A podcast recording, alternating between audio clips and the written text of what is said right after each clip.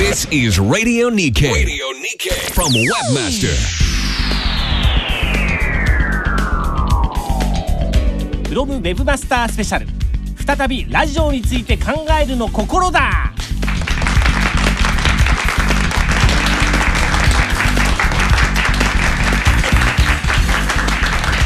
さあスタジオの皆さん盛大な拍手まずはありがとうございます、えー今日のパーソナリティを務めます横山剛です。まああの僕はあのラジオ日経との関わりはというのはですねもう何年ぐらいですかね10年ぐらいかれこれ関わっているとは思うんですけれども、えー、78年ぐらい前から、えーシネマストリートという映画の番組を、えー56年ですかねやりましてでその後聞く日経という番組を3年ぐらい担当させていただいて、えーそれがちょっと終了してしまって、え2年ぶりぐらいにこのラジオ日経にやってきたんですけれども、えー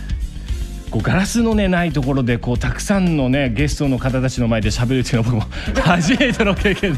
ちょっと緊張してるんですけれどもねあの皆さん硬いですよ。あの柔らかくね柔らかい感じで見守っていただきたいと思います。ということで今日は、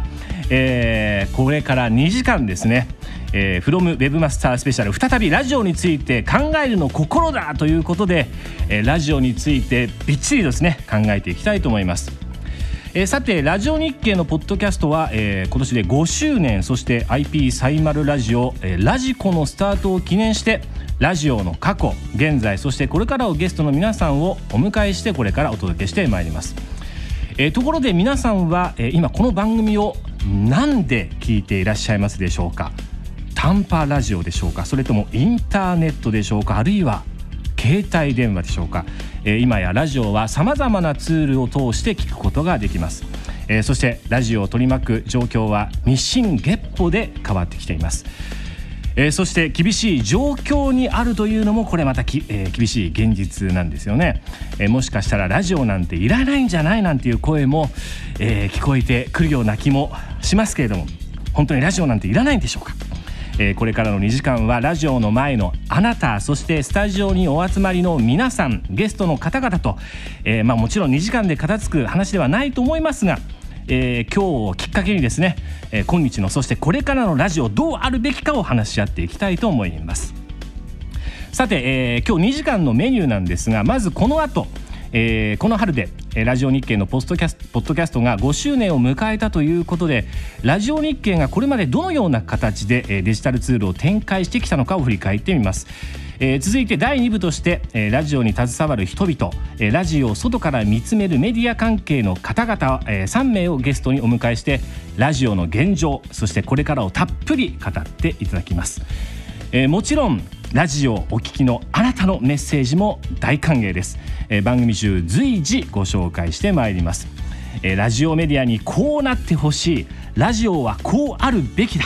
えー最近ネットを通じてラジオが聴けるようになって生活が変わった方、えー久々にラジオを聴くようになったよという方。今まで通りラジオを聴いてるよという方々ぜひぜひご意見をお寄せください。えーまたラジオに携わる仕事の方広告業界の方スポンサーの方ラジオに対してのご意見ご提言もお待ちしております。さあ早速ですね早くもツイッター上に各方面から期待の声が届いてますね。これも某ラジオ局の言っちゃっていいんですこれ MBS ラジオの方から。あの届いておりますけどね、えーいよいよ特番スタートですね。ラジオの未来について熱気あふれる討論期待しておりますということで、えーこれからですね3時間あ2時間ですね。勝手に1時間増やしました。2時間ですね、えーラジオについて熱く熱く語っていきたいと思います、えーメールアドレスですがウェブマスターアットマークラジオ日経 .jp ウェブマスター。アットマークラジオ日経 .jp そしてツイッター今も投稿ありましたが、えー、ツイッターでの投稿はハッシュタグをつけてください。ハッシュタグはアバウトラジオ。アバウトラジオです。ハッシュタグの前後には半角スペースをつけてください。えまた皆さんこの番組を何で聞いているのか。えラジオでしょうか、えーラジコでしょうか。携帯でしょうか。iPhone でしょうか、えーぜひですねこちらも一緒に教えていただけると嬉しいです。ということで東京港区赤坂1丁目ラジオ日経第2スタジオからお送りする「from ウェブマスタースペシャル」再びラジオについて考えるの心だ。最後までよろしくお願いいたします。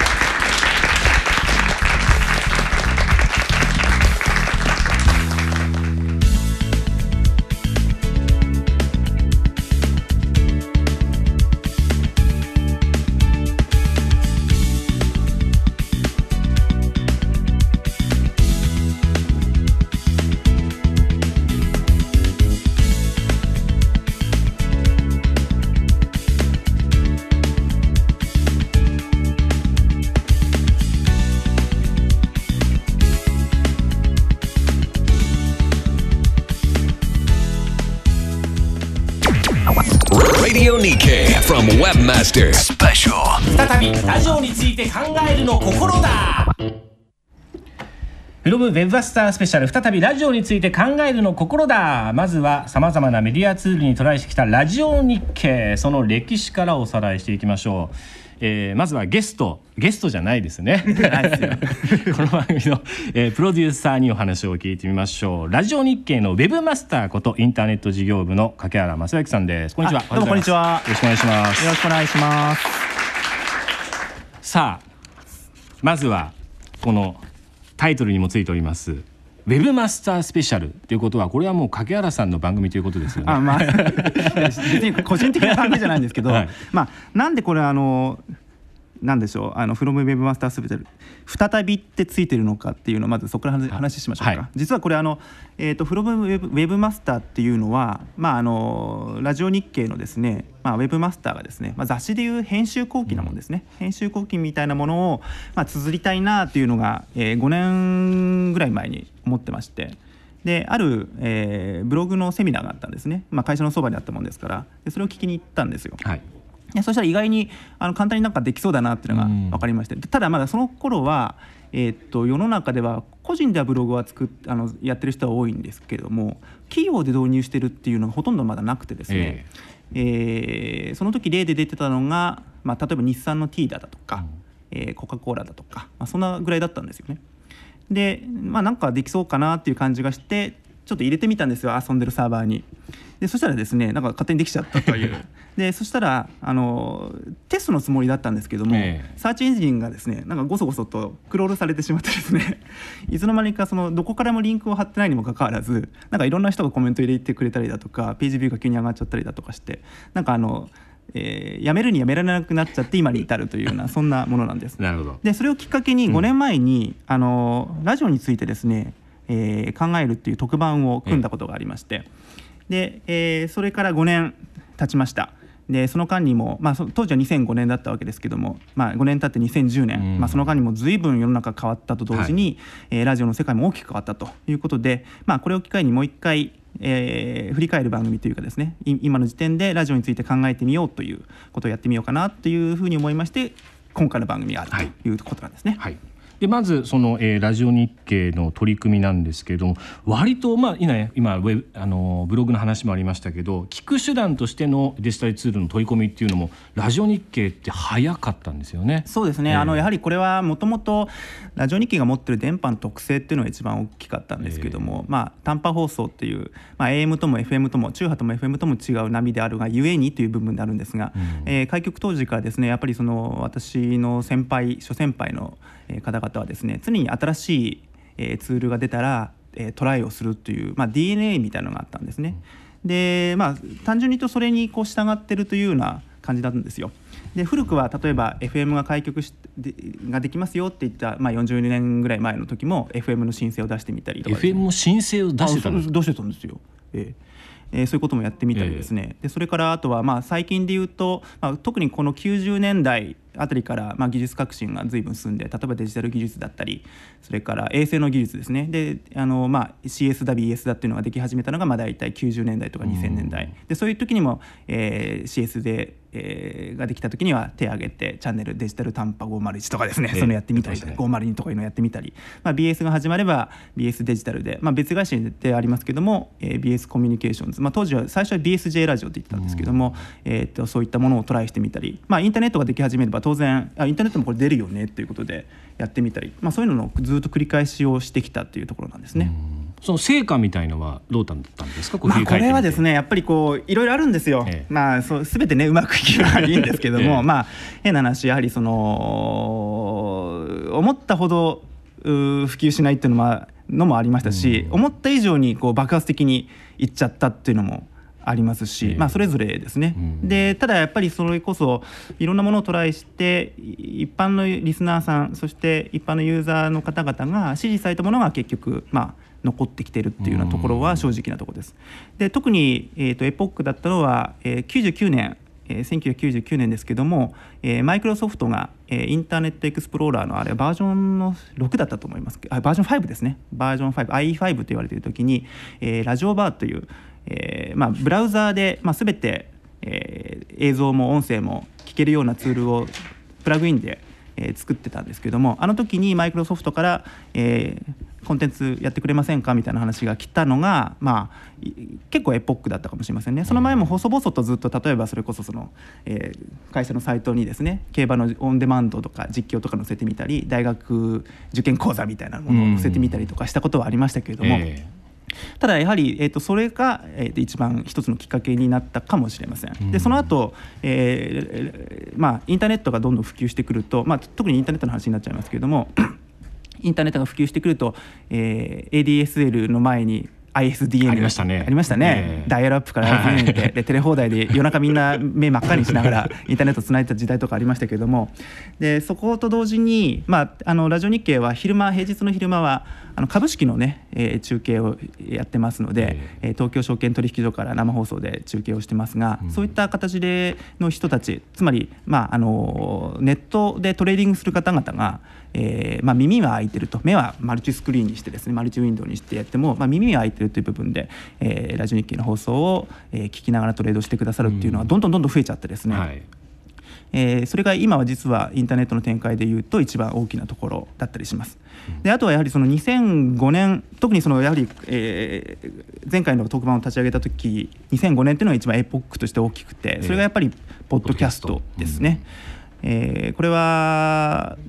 実は2005年の前2004年の時に、えー当時ネトラジという、えー個人的なサイトを立ち上げてた安倍さんという方がですね、え話がありましてメールが来まして、えこれこれこういうことで、えーコンテンツ出してもらえませんか？一緒にやりませんか？みたいな話があってですねアメリカでずいぶん受けてるんですよっていうような話があったんですよ。でまあ聞いてみたところうんそれはダウンロードのものだったんですよね。でダウンロードのものって、まあ、要するにその当時も今もそうですけども権利処理という著作権上の話があって、やっぱりその権利を持ってらっしゃる方々は、えーダウンロードされるかストリーミングされるかっていううんあのすごく大きな違いがあるんですけどもダウンロードされるコンテンツに対しては、えーなかなかこういくら、えーラジオ日経といえども音楽あんまり使ってないといえども なかなかこう厳しいと。部分があった、ですので最初はこう、うん、ちょっと厳しいんじゃないですかねこの方式はっていうのを実は言ったんですよ。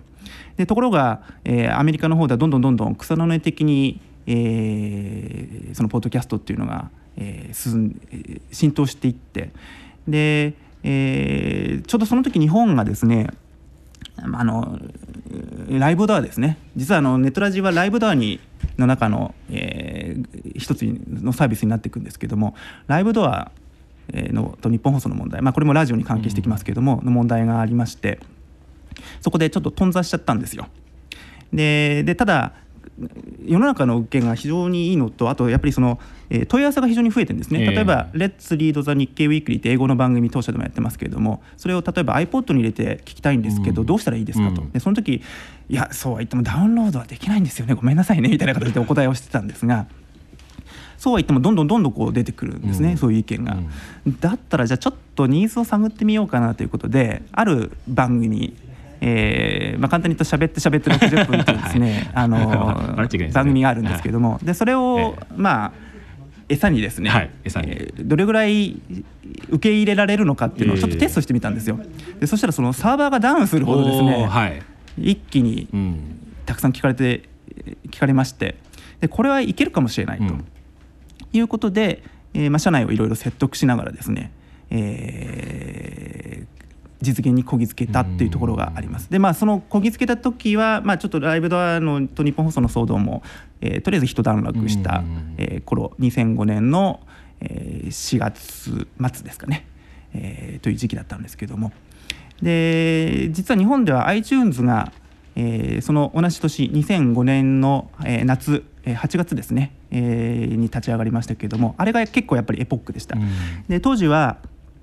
やはりその一放送局としてコンテンツを出していてもやっぱりその今までの知っているユーザーの方々には当然訴求できるんですけども、広く多くあまねくの人にはやっぱりラジオ日経のコンテンツっていうのはうんもちろん知らない人が圧倒的に多いんですけどもでそこで例えばそれこそそのえー iTunes 上でえーラジオ日経のコンテンツが聞けるよってことになるとこれはすごいエポックだったんですね。で特にえー今覚えてるのは今でも覚えてるのは、えー2005年の7月にちょうど日本に iTunes が上陸するときにスティーブ・ジョブズが、えー国際フォーラムで、えーカンファレンスイベントをやったんですけれどもその時に、えーラジオ日経のコンテンツとか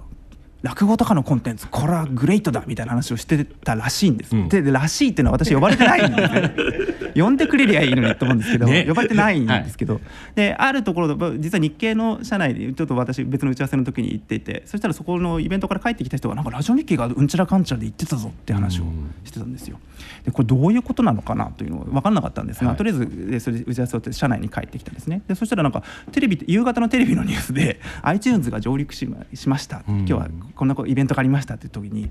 ガーンとラジオ日経のロゴがボーンと出てるんですよ。で一体何が起きてるんだっていうのは自分でも分かんなかったんですけども結局そこから大きい動きになってったっていうような感じがします。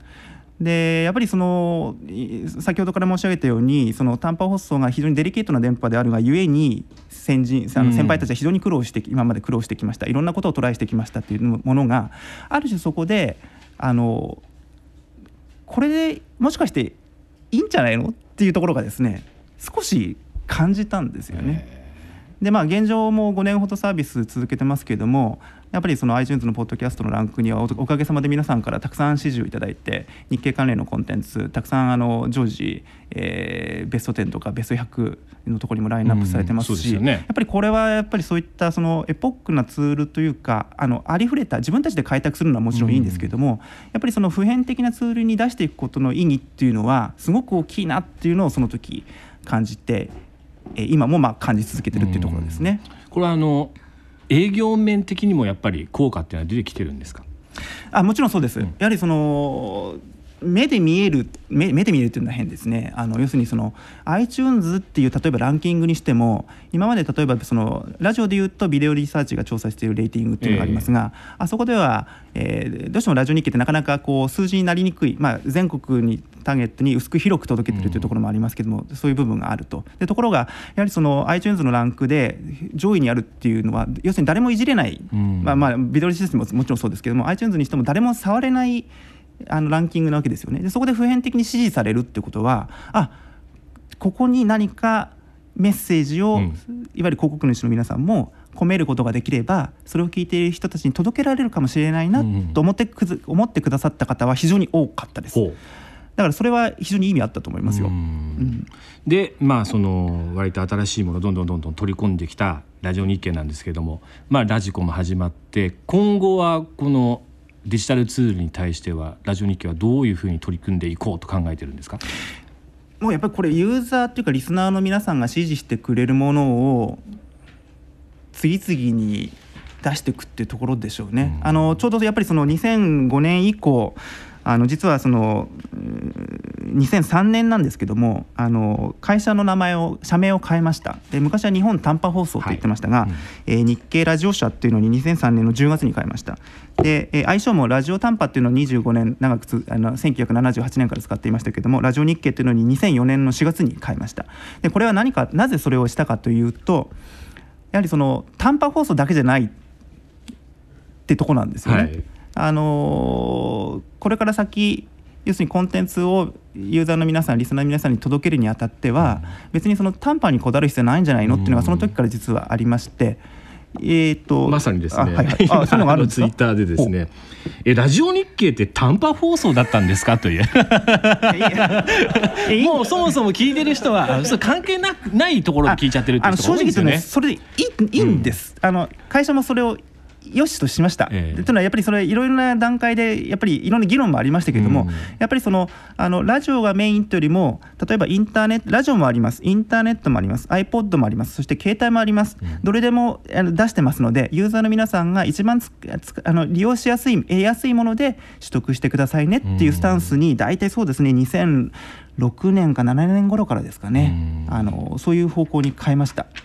逆に今その時代がついてきてしまってラジコがヒットしてるっていうのはまさにそういうところですよね。うんだとラジオ業界的にちょっとまあ電波じゃなくてもネットでも聞けるっていう方がこうみんなこう聞きやすい状況に食いついたってことですもんね周りがね。まあ多分いろんなそのラジコに関しても、うん。あの立ち上がるた理由っていうのも まああるんですけれどもまああの後で話が出てくるかもしれませんけれども、まあ結局そのいろんな電波環境それから受信環境の、まああの都市雑音だとか、うん。それから鉄筋コンクリートそれからマンションだとかそういうところであの聞こえづらいとかまあいろいろありますよね、インバーター系の電気製品も増えてます。うん。でコンテンツはいいのに、えー、とそういう意味でそのなかなか環境的に大変になっちゃったんで聞きづらくなったっていうのもまあ一つラジコが救ったうん。ポイントであるのかなと思います。まあこれはあの引き続きね。この後のコーナーでもお話を、えーしていきましょう。はい、ということでここまではラジオ日経の、えー、掛原正幸さんにラジオ日経のデジタル化デジタル化の歩みを、えー伺いました。さあこの後はいよいよゲストの皆さんが登場しますラジオの今そしてこれからについてお話を伺ってまいります。はい。でちょっとここじゃあ一曲一曲。えー聞きたいと思うんですが、ちょうどやはりその2005年ポッドキャスト始まった時にあのアメリカの草の根的に要するにこ個人であそういったファイ放送局みたいな番組のファイルを作っていいっぱいネット上に上げて、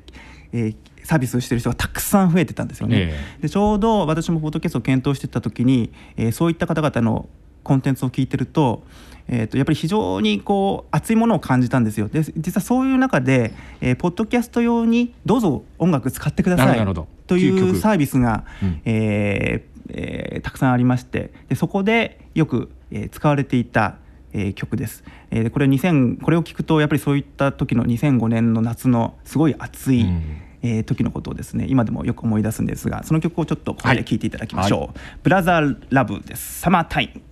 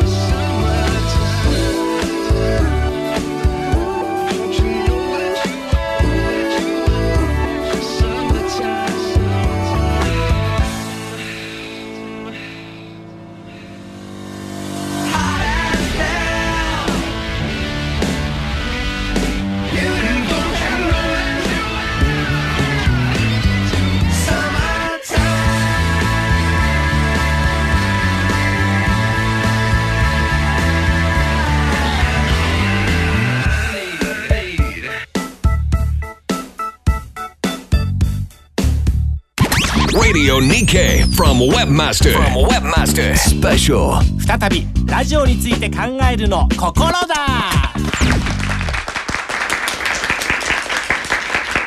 フロムウェブマスタースペシャル再びラジオについて考えるの心だ。ここからはゲストの皆さんにご登場いただきラジオが今抱える課題と、えー今後についてお話を伺ってまいります。それではゲストをご紹介してまいりましょうまずは通信放送事情に詳しい日経ニュースメディア編集長の田中正治さんです。こんにちは。よろしくお願いします。この日経ニュースメディアっていうのは簡単に言うとどういった雑誌か教えて日経ニューメディアあごめんなさい。ニューメディア。いや、はいい、いですいいです、はい。あのえーっとこれ週刊のニュースレターという形で、はい。まあ、これ正直言ってあの年間19万8000でやってる媒体なんですね。だからもう無料のメディアとは全く真逆の一立ち位置で、ええ。あの全く B2B 向けに作ってる媒体です、うん。もう業界誌ってこそうです。すねあの日経 BP 社の出してるあのウェブサイトとかではですねあの無料でいろんな情報を出してますんで、はい。たまに目に触れることがあるかと思います。で、まあこの媒体ではあのその例えば B キャスからですねデジタルテレビからですねあ BS CS あの多チャンネルであとそういったラジオラジオもやってますしあと通信もやってますから、はい。えー最近の SIM ロックとかですね、うん。そういうのとかあと光の国とかですねそういうのを全てやってるという 媒体です。で、はい。私自身は、えー、とそこの編集長をやるとともに、えーとまあ、以前からそのあの日経エレクトロニクスというあのあのどちらかというとあのメーカー向けの媒体にいて技術系のなんか持ってたんでその流れでワンセグとかね、うんそういうところからずっとやってきてて、はいでまあたまたま影原さんに取材したらですね今回お呼びがかかってここに来させていただいた、こんな感放じで送ハード面それから制度面などについてお詳しいというまあその辺は一応見させていただいたという感じです。はい、よろしくお願いいたします。えーそして、えー放送作家として全国のラジオ局を取材されていらっしゃいます石井明さんです。こんにちは。こんにちは。あの僕自身は普段は TBS ラジオで「永六輔さんの誰かとどこかで」という、まあ、月曜日から金曜日までの番組があるんですが、はいそれのあのディレクターをしたりそれからあの NHK の BS テレビで NHK と民放の壁を越えようという形で民放が作った素晴らしいドキュメンタリーやドラマを NHK で放送しようと。はい。いうような「ザ・ベストテレビ」という番組の企画構成をしたり、えーまあ、あとはいろんな新聞や雑誌に書いたりししてて自分でも何してるか分かんないんですが、はいただラジオのことについてはうん先日もあの関西と沖縄に行ってきましてあの僕は今日この番組があの放送するというのはとても大きな意味があると思ってる。それは何かというと昨日の夜うキス FM 神戸兵庫県の県域県をエリアにする放送局があー破綻したと。えーもちろん今までにも放送局の破綻というのは実質的にはいくつかあったんですが、あきち妙な言い方ですがちゃんと破綻したって言ったらいいのかな？ちゃんと、それちゃんと。あのこそこそっと破綻するんじゃなくて、正式に破綻したそれはやっぱりねとっても大きな出来事であのもちろんラジオには僕も可能性はあるとは思ってるんですが今年からいくつかこういうことが起きうる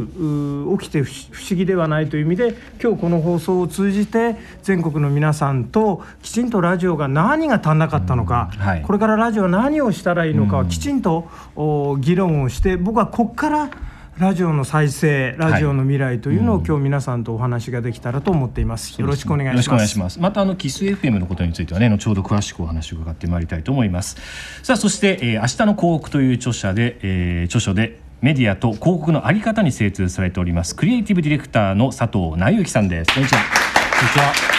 よろしくお願いします。お願いします。佐藤さんはもう広告のプロということで。プロというかまあ長くやってます。はいはい。そのまあ広告から見たまたラジオの業界のことなどについて今日は詳しくそうですね。あのえっと一応クリエイティブディレクターっていうと、ええあのまあラジオ CM 作ったりとか、はいテレビ CM 作ったりって感じなんですけど、今はどちらかというとコミュニケーションデザイナーってなんでしょうね。あのメディアをどれ使ってもあんまり関係ないと。ええ要するに伝え伝えるためにはどうどうするのが一番いいかっていうことを、まあ設計をするような仕事を今してますので、はい。えーですからまあなラジラジオっていうメディアだけじゃなくて、ええ。全体のえっと話ではい。見させていただいたまあそのね全体のはい中でラジオがどの位置にねまた位置すると効果的なのかということもまた後ほど詳しくお話伺っていこうと思います。えーさてそれではまずはですねこのラジオ業界の現状をですね。それぞれお三方の立場からどう見ていられるのかまずは伺っていこうと思うんですけれども、えー日経ニューメディアのえー田中さんこの放送と通信の世界からこのラジオ今このラジオメディアというのはどのように見られていますか？であの放送と通信の世界からって言われてちょっと考えてみたんですけど、はいえっとやっぱりラジオの特徴っていうのはですね、えっとこんえっとかあの処理が軽いんだと思うんですね。ビットレートも安くて、はい低くてね。そうすると、えー今回えっとラジオえっと48キロララジコなんか48キロ程度でしたっけ？で多分これが例えばテレビだとハイビジョンとかなっていくとはい20メガビートです。え多分計算すると400分の1で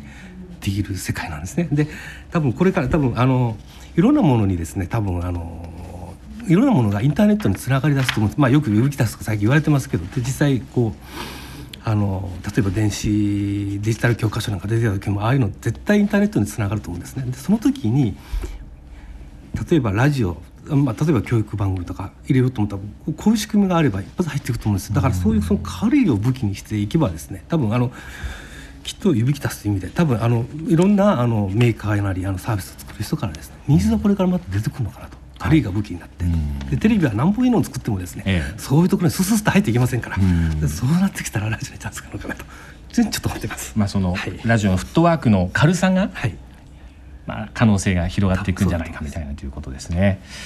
えーそして石井さんは、まあ、放送作家として、えー全国のラジオ局を見て回っているということなんですけれどもどうですかやはりこのラジオの現状というのを現場の中にいらっしゃってどのように感じていらっしゃいますか？いやあのとっても単純な話で、えラジオの広告にスポンサーの方々が出さなくなった。当然売り上げが減った、はい。売り上げが減ったらどうするかってなると番組の制作費を削りましょう人件費を削りましょう。それは結局番組の質をどんどん劣化低下させてしまった、その結果またラジオを聞く人がどんどん少なくなっていったっていう簡単な話なんですよ。はい。で今ねこれはもう正直に申し上げますがあの年々ラジオ広告費が減ってるってことはみんな予想してたんです。予想してた多分ねあの広告関係の方々もラジオは今後減っていく、予想してたけれども誰もそれに対して対処をしてこなかった、みんなぼーっとああ減ってくな減ってくな番組が減ってくな、番組の予算が減ってくな、何しとったんだお前たちはっていうのが僕の正直な怒りです、で本来僕はいい番組を自分で台本書いたり演出してればそれでよかったんですけれどもラジオ界全体がこのなんていうのかな、うん、こういう状況に慣れてしまって、あの何もしないことにやっぱり苛立っていろんな人たちと出会ってやっぱりラジオをなんとか変えていこうラジオを元気にしていくにはどうしたらいいかということを書いたり発言したりするようになっております。はい。でもう一つだけあの関西にちょうど先々週行ってきましてあの関西のラジオ事情というのはあーつぶさに聞いてきました。見てきました。でキス FM が破綻するということはあのキス FM をお辞めになられた営業の社員の方から直接伺って、いかにでたらめなあー放送局の運営がされていたか ん。つまりあのここはやっぱりね分けて考えなきゃいけない、はい。ラジオ全体が苦しいからということが半分、あとは経営者たちがとんでもないことをしていた粉飾決算もおあったんではないかというふうに言われてますが、これがねやっぱり喫水 FM の今回の事態を僕は引き起こしたと。思う、もう一つだけ、はい。実は FM 心という関西の第三目第三の FM 局、はい。ここはいわゆる外国人向けの放送局ですがここも実質的に経営が難しくなって、えーライバル局の FM802 えーここにすべここの子会社にここがややこしいんですが子会社に全ての番組の編成制作を委託しちゃったんですよ。つまり実質的な一曲二派体制が起きてる。ただね僕いいなと思ったのは FM 心がですね市営地下鉄に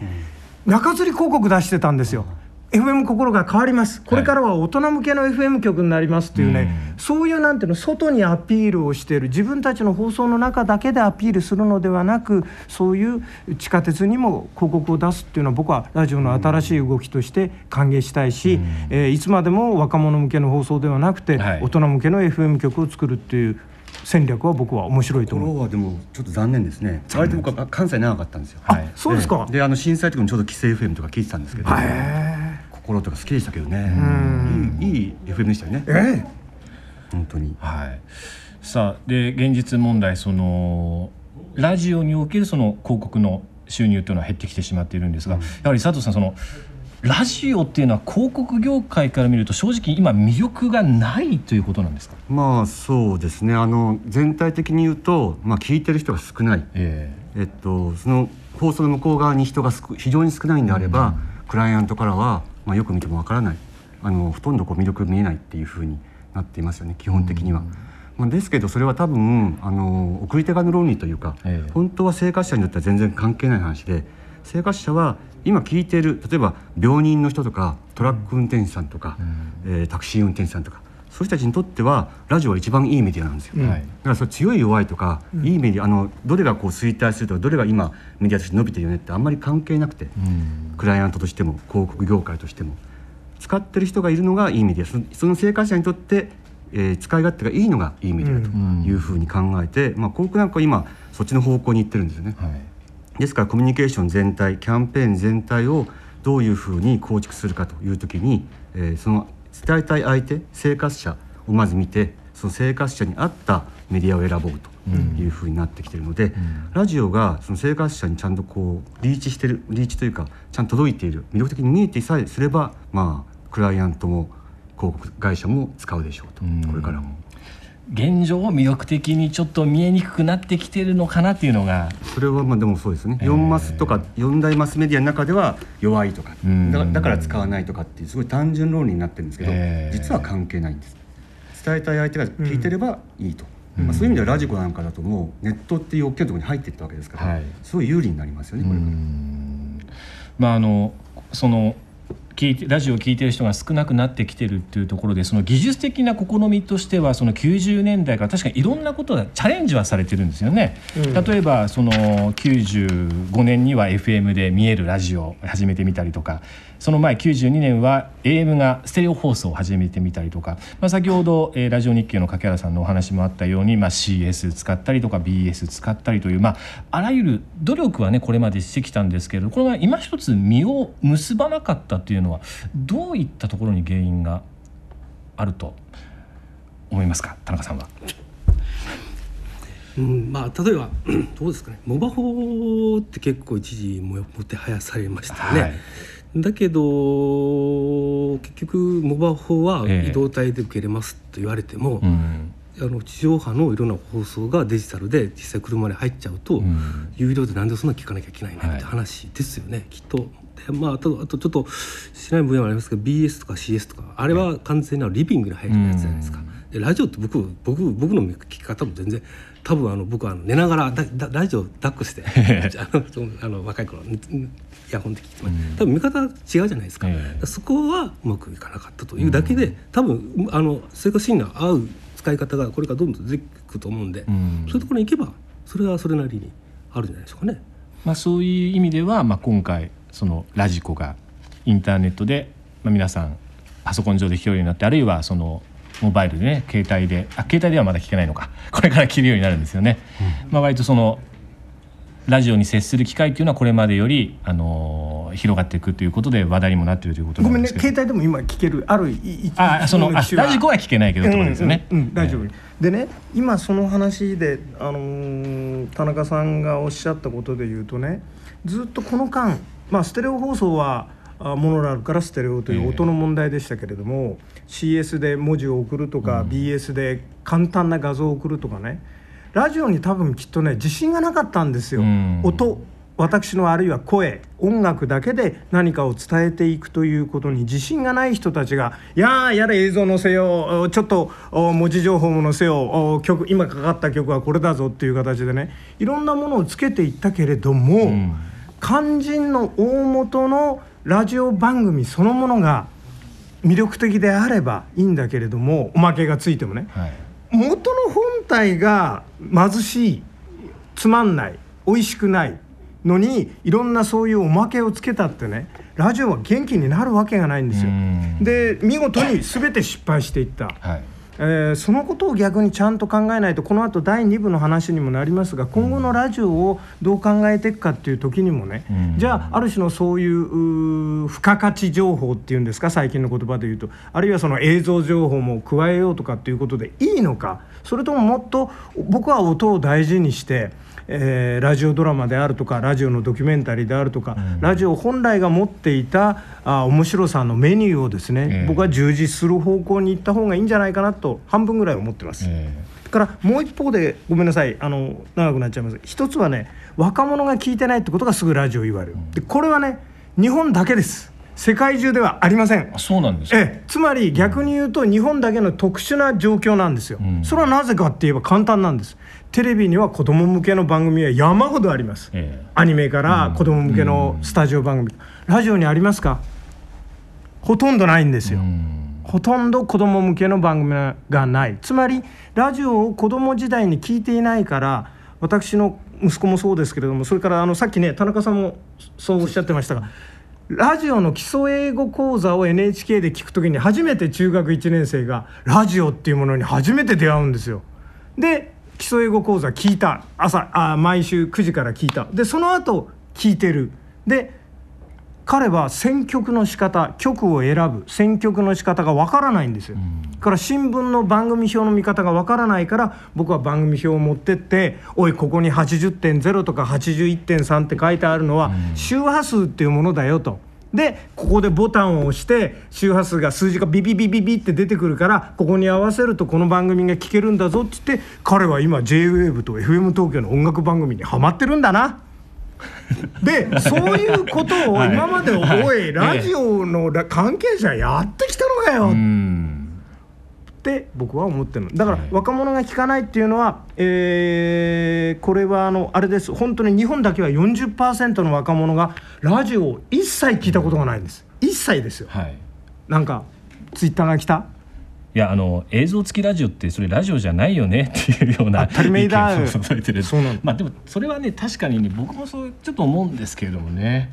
いやでもまあでも昔はええ。娯楽が少なかったですよね、はい。まずあの、選択肢がすごい少なかったですよね、うん。テレビが娯楽の王様で、はい。はい。はい。あとはまあちょっと音関係だとラジオがあるぐらいで、ん。あとはあのまあ LP レコードっていうのがあって、まい。い。ろいろとこうお作法があってやんなきゃいけないはい。面倒くさいっていうのがはいあったりしましたけど今もライバルはやっぱり相当多くてまずメディアが異常に増えている、うん。それからエンタメが異様にかいもう過剰にいっぱいあって、はい。うん。えー例えばまあ Wii からゲームとかそういうのもありますけど TSUTAYA、とか行ったらまあ昔のコンテンツとか、はい。ドラマあのテレビドラマとかもちろん名作映画とか、うん。いろんなものがあって、うん。ほとんど時間をこう取られていくと。うんうん。だからラジオがもしこうすごいいい番組作りとか、はい。じゃあもうあのそういうのエンタメに勝てるとかっていうことでやったとしても、うん。ほとんどその選択肢の中に入りにくいというか、まあ、並列に並べられちゃいますよね。そうですね。昔だったらテレビが1番、うん。ラジオ2番ぐらい、はい。選択の上の方に来たんですけど、はい。今はまあそこに来ないので、ん。いい番組を作ればうん。聞いてもらえるとかっていうような状況でもないんじゃ甘ないいか、えーただね甘い気がします。あのー 佐藤さんそうおっしゃるのはよくわかんないけどでもね僕これもね面白いなと思ってるのは、イギリスやアメリカはすあのむしろデジタルラジオの後がす日本よりも相当進んでいてからアナログラジオも健在で。僕面白いと思ってるのはテレビもき見ます、でもこの時間はラジオも聞きます。新聞も読みます。あるいは電子新聞も読みます。えっていうふうにねきちんと皆さん住み分けて選択をされているんですよね。まだ娯楽とかうん。メディアとかが少ないんじゃないですかね、ヨーロッパとかの方が。ああ日本の方が。日本異常だと思いますけどね。携帯とか雑誌とか、ん。もう iPhone も来ちゃったし、iPad も来るし、ん。もうなんでしょう時間の取られ方はちょっと比較にならないかなっていう気はします。ねまあアメリカの一部なんかはうん。そうなんですけど、ん。アメリカの田舎とかやっぱり相当うん。テレビとラジオとうん。ネットもやってない、まあネットやってますけど、うん。なのでまあちょっとそこの日本っていう状況を考えると、うん。なかなかラジオだけが中で頑張ってもうん。難しいかなっていう気は僕はします。そうなんですよね。あの確かに僕の知り合いのプロデューサーの人もいやうちはねいい番組を作ってるんだから例えばそのラジコなんかで聞く機会を増やしてあげれば聞いてもらえるはずだっていう話っても確かに現場で聞くんですよね。幻。想なんですよ、ええ。でそこは僕も幻想だと思ってる、そそこは幻想だむしろむしろね、うん。それはあのたまたま日本大学の学生たちが中学生高校生2,000人にアンケート調査した結果が面白い結果があるんだけど、ん。彼らはラジオを持ってないのよ。ラジオを持ってない。それからもちろんラジコでこんなに放送してるけれども全然ラジコのさ広告お知らせって俺見たことないんだけど新聞とかに載った？あるいは新聞には出ましたね。いやいや、はあのでかい広告あででドカーンと。ドカーンと。は出てつまり若若い人たちに出てないそうです。若い人たちにラジコっていうのが始まったぞと、ええ。ラジオの子供でラジコなのか俺はなぜラジコなのか。若い人新聞読んでないんであんあまりあそうか。じゃあじゃああるいは学校の前でね、学校の前で僕がスピーカーで叫ぶんでもいいんだけど、今日からラジコっていうのが始まったよみたいな形にラジオの中だそう一番ラジオの良くない点はラジオの中だけでラジオの宣伝やラジオの告知をしてる。ラジオ聞いてない人は分かりませんよね。わからない、だからそこを僕はね若者のにもつながるしそれから今のわ人たち大人にもつながると思うんだけどこんな面白いことをやってるって他のメディアでやらないと伝わらないなっていう。そうなんですよね、その確かにそのツイッターとかその SNS とかであラジコ面白いよっていうので広がってまたラジオを聞いてるあた新たなリスナーが増えてるっていうのはあるらしいですからね。いやツツイッターすごいラジオと親和性高いんですよね、ええはい。だから僕もあのラジオの番組とかあの TBS の「キラキラ」とか、ええ。割とこうわーっと盛り上がるのツイッターでうん。聞いたりしますけどね、え。今日もその実際にここに50人ぐらいの方があの生放送のスタジオにいらっしゃいますが皆さん何か下を見てるから何をしてるのかなと思ったら そのみみんな親指を動かして ツイッターを見ながらこの番組に参加してるってなんか不思議な初体験です私こういうことは。いやラジオが生き残ろうとしたらここですよでも。あー。ラジオって元からあのソーシャルメディア的だったんですよね、ええあの視聴者が参加する。うん一緒に作っていくとかっていう意味ではもうソーシャルメディアに近いものを持ってた唯一の4マスに、まあ、ゆ唯一、まあ、雑誌も意外と参加系ですけど、リアルタイム性がなかったので、うん。そういう意味ではリアルタイムウェブっていう中ではラジオは一番早かった早かったというか一番ソーシャルメディア的だったので、今もうまくこうソーシャルメディアの中に入るもしくは合体する、融合するっていうのをちゃんとやると多分他の4マスよりも生き残る可能性が高い。いい方向になってきたな。んかいきなりねあの早くももうなんかいい方向性が確かに出てきましたね。うん、ただ横山さん、ここで呼び込みしようよ、ねツイッターで 今ラジオで聞いてんのかね携帯で聞いてんのか、パソコンで聞いてんのか。そうですね。僕ねこの分布が知りたいんだ、はい。本当に。さあ、えー、ツイッターで、えー書き込まれる方それからメールを、えーくださる方ぜひですねあの今皆さんがどのメディアでねえー短波ラジオで聞いてるのか、えーネットストリーミングで聞いてるのか携帯で聞いてるのかというのも、えー投稿する際にはぜひちょっと書いていただいて、えーいただきたいと思います。さてちょっと先ほどねあの子供向けのね番組があまりないなんていうお話があったんです。これは、えー地方の民放局にお勤めの方からこれは書き込みですね、はい。えーツイッターなんですけども、えー子供とラジオ親が聞かせたいラジオ番組の供給をこれはしてほしいということなんですかね。るほどね、あの面白いのはですね逆にその兵庫のラジオ関西には面白い子供向けの番組があるんですよ。え「王様ラジオキッズ」それから沖縄にもですね、あのーあります子供向けの。それから今度 FM 東京であの山田久志さん深夜のラジオスターだった山田久志さんが昼間の帯番組を始められましたがその中で母と子で一緒にラジオを聞いてもらおうということで「読み聞かせ」それぞれ今の僕があの間を空けた中黒が入ってるコーナーなんで「読み聞かせ」というコーナーを始めたりね。あ新しい動きがちょっと始まったかなっていう気がします。うん、やっぱりね子供時代からあララジオって音が鳴って面白いなって思ってくれればその子たちが中学生になる高校生になる。それから先ほど田中さんのところやあるいは僕のところの子供がそうであるようにラジオ基礎英語講座を聞くことをきっかけにラジオに出会う、それからもう一つ僕はねやってほしいのはそれこそ社会人になる時に今までとはガラリと変わるわけですよね。で朝はね僕ねニュースを聞こうよ。新聞読もうっていうのはなかなか難しいからニュースを聞こうよっていうような形の社会人に対して、えートライを僕は放送局にしてもらえたら。で正直言って僕はね駅でねラジオ配ってほしいの携帯を。うん、田中さんどうかしら？その通りだと思う。で僕はあのラジオあの NHK 基礎空気始めたんですけどとそそれするとねラジオが僕の所有物になったんです。その瞬間から。で多分あのーこれデジタル教科書が始まってそこにねあの入るとこうそうそのし僕の所有物僕が選曲したり得られる得られる端末にラジオが入ってくるってことが重要だと思うんです。だからおリビング親の持ってるものに手出せないんで、あとはどう聞くかっていうのは私の自由なんです、そういうきっかけになるのが一番重要かなというふうに思ってます。そのまあ今ちょっといろいろそのコンテンツのね問題とかあるいはそのそのコンテンツをどうやってみんなに聞いてもらうかっていう伝え方の問題っていうのとまたハードウェアの問題とかってまあいろいろ出てきたんですけれどもどっからちょっと話していきましょうかじゃあ。まずうん、あのさっきねあのー佐藤さんがおっしゃったラジオはねソーシャルメディアだからうん。非常に逆に言えば可能性がある。まあソーシャルメディア的だったんですよ、うん。昔から。うん。だからラジコが出てきてあもう急になんか未来が開けた感じが僕はしましたけどね。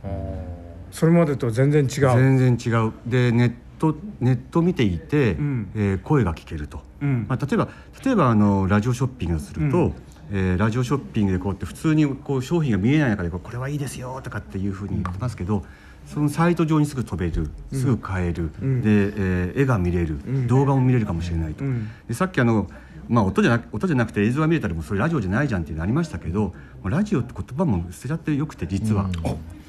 音が音がちゃんと出てきてて、うん。でネットの中に入っていって、ん。何かこう違う何かですよね、ラジオ初の、電子書籍まあ電子本って言わないで今書籍って言葉になってきてますけど、ん。あれも多分 iPad なんかでこう触ってみると相当本とは違う。うん。全然違うものですね、あのもちろんリンクが止めたり、もう動かし方も違うし、映像の使い方も全然違う。だから本っていうのの概念が少し変わってくると思うんですけど、ラジオもネットと合体することによって、多分概念が少し変わってくる。もしくは変えた方がいいんじゃないかなと、考え方を。そこがね俺自分の頭がなかなか変えられないからさまだまだアナログでさ メールもつい最近始めたばっかりだしツイッターはしたことないしさ。あそれまずいですね。俺みたいな人間は古びていくんだろうけど、でもこういう古びたね、人間にもまだあの音声放送の利点はあるかなっていやもう僕はもうあの深夜放送世代なんで、ラジオ大好きなので、ラジオ否定は全くしないんですけど、うん。ただラジオが今かってあの今すごいさっきあの多メディアって話をしましたけどラジオってながらメディアとしては一番強いですね、何か何とかをしながら見る、あしながら聞くか。しながら聞くっていう意味では一番強いので本当は多メディアの中でも勝っていけるとかラジオを選んでもらわなくても、えー他の雑誌とかネットと一緒にラジオは共存できるわけですね,、そうですね。テレビって意外と共存しにくいというかそうですね。画面見ないといけないので,、でそこら辺の視点も含めて含めて、ん。ネットと上手に共共存するとだから何でしょう。音だけで気持ちはいいんですけど音だけを集中して聞く必要は全くなくて、ん。上手にこの、まあ、携帯とかも含めて、そうでしょうね。でしかもソーシャルメディア的なのでみんながそこに意見を言ったり、ん。えー帰ってきたりとか参加もできてとかっていうメディアでもありますのでかなり魅力的なんじゃないかな、そうですね。まあ、というためには、まあはい。どういった、まあ、コンテンツ内容のラジオ番組を作っていくとよりこうソーシャルなものになっていくかっていうのはあのねどうですか、2つあると思ってて これはあの僕は沖縄で、はい実は沖縄がラジオが一番聞かれてる県なんですよ、はい。日本の中で。2番目が北海道、3番目が岩手です、えー一番聞かれてないのは滋賀県です。まあ、これはちょっと滋賀に放送局がないという特殊な事情もあるんですが、なぜ沖縄か。それはね素晴らしいパーソナリティがたくさんいるんですよ。上原直彦さんあー風川聡さんとかいろんなねもう沖縄ならではのパーソナリティが。いっぱい使って、はい、でなおかつ僕が聞いても分かんないんです。わかんないですよね、ええ、内縄口と言われているいわゆるまあ方言というよりは僕は沖縄語だと思いますが、でなおかつ毎日2曲ずつ生まれてると言われる島唄、ん。まあ民謡おですね。をかけて、えーではがきのリクエストしか受け付けない番組が結構あったりもするというね、でみんなで聞いてんですよ。どこの商店どこの家からもラジオが流れてる、ああこれはすごいな。つまりラジオというのはそのさっきのねネットにつながることによって日本全国世界へ広がってきますが僕はやっぱり地域性のメディアなんじゃないか、地域性っていうのはエリアという意味だけではなくてね例えばあ釣りが好きな人たちのおコミュニティでもいいしあるいはその雑誌が好きな人たちのコミュニティでもいいそういう地域性も含めて地域性のメディアだなっていう気がして、えーまだ可能性がある。ええ。もう一つはあの若者向け番組の中でやっぱり今一番面白いのは広島の中国放送で放送してる青山隆治君の「秘密の音園」音の園公園の園と書きますが秘密の音園がね若い人たちがみんな爆発的に聞いてる。なぜか。彼は中学校や高校の話題を本当に丁寧に放送して「えうちの中学校にそんな先生おるんか？えうちの中学校になんか国語があるらしいぞ」とかっていう形で中学生高校生の話題になってくる、はい。東京のネット局の番組の10倍聞かれてるんですよ。つまり東京のネット局から面白いタレントやね、ええ。誰かがしゃべるよりも、地元のあ頼りがいのあるあんちゃんや姉ちゃんがしゃべって「お前ら元気にしてるか?」ね。そろそろ学校でこんなことあるだろう。あるいはあの心のね悩みや恋愛の相談とかいろんなことをちょっと年上の姉ちゃん兄ちゃんにするってことを丁寧にやっていけばね、僕はラジオにはまだまだ可能性は。あるそれはでもソーシャルメディア的ですよね、あの全然話戻すわけじゃないはいはいそうですね。本当にもう地域性もそれも含めて、多分そこら辺はかなり強いですね。あの、特にあのエリア、うん。今あの、えっと、一部こう FM のちっちゃいエリアのとかっていっぱい流れてますけど、はい。やっぱ増えてますけど、はいコミュニティあれは、ね。あのすごくなんでしょう。あの美術館に行ったら音声ガイドとかあるじゃないですか、あれに近いなんか親密性があっていいですよね、うん地元の話題とか。ごめんね横山さん俺が喋りすぎちゃって、なんか今 メモが入ってきたとはいどうぞ全然大丈夫。まああの話も盛り上がってきたということでですね。ちょっとここで小休止を入れましょうということで、え曲の前にですね、えーまあ引き続きあなたは。えー、何何をですよね使ってるってことですよね、えーインターネットで、えーストリーミングで聞いてるのかまあ携帯で iPhone で聞いてるのかそれとも短波ラジオを使って聞いてるのかをぜひ教えてください。でこれ集計してねちょっと今現状どんなのかっていうのをまたラジオの中で発表していきたいと思います。でまたここまでの議論、えー関すること関す関しないあ関しないこと関係ないことでもいいんですけども、えーラジオに対しての、えーご意見もお待ちしておりますそして、えーメールハッシュタグですね、えーメールアドレスが、えー、webmaster アットマークラジオ日経 .jp webmaster アットマークラジオ日経 .jp そして、えー、ツイッターのハッシュタグがえー、アバウトラジオですね。アバウトラジオ。必ず前後に半角のスペースを開けて、このハッシュタグをつけてください。えーこの後もあなたの声をお待ちしております。それではここで一曲昇級し、えーお送りしましょう。フィリップ・サイスセでザ・ロバー、ローバーですね。「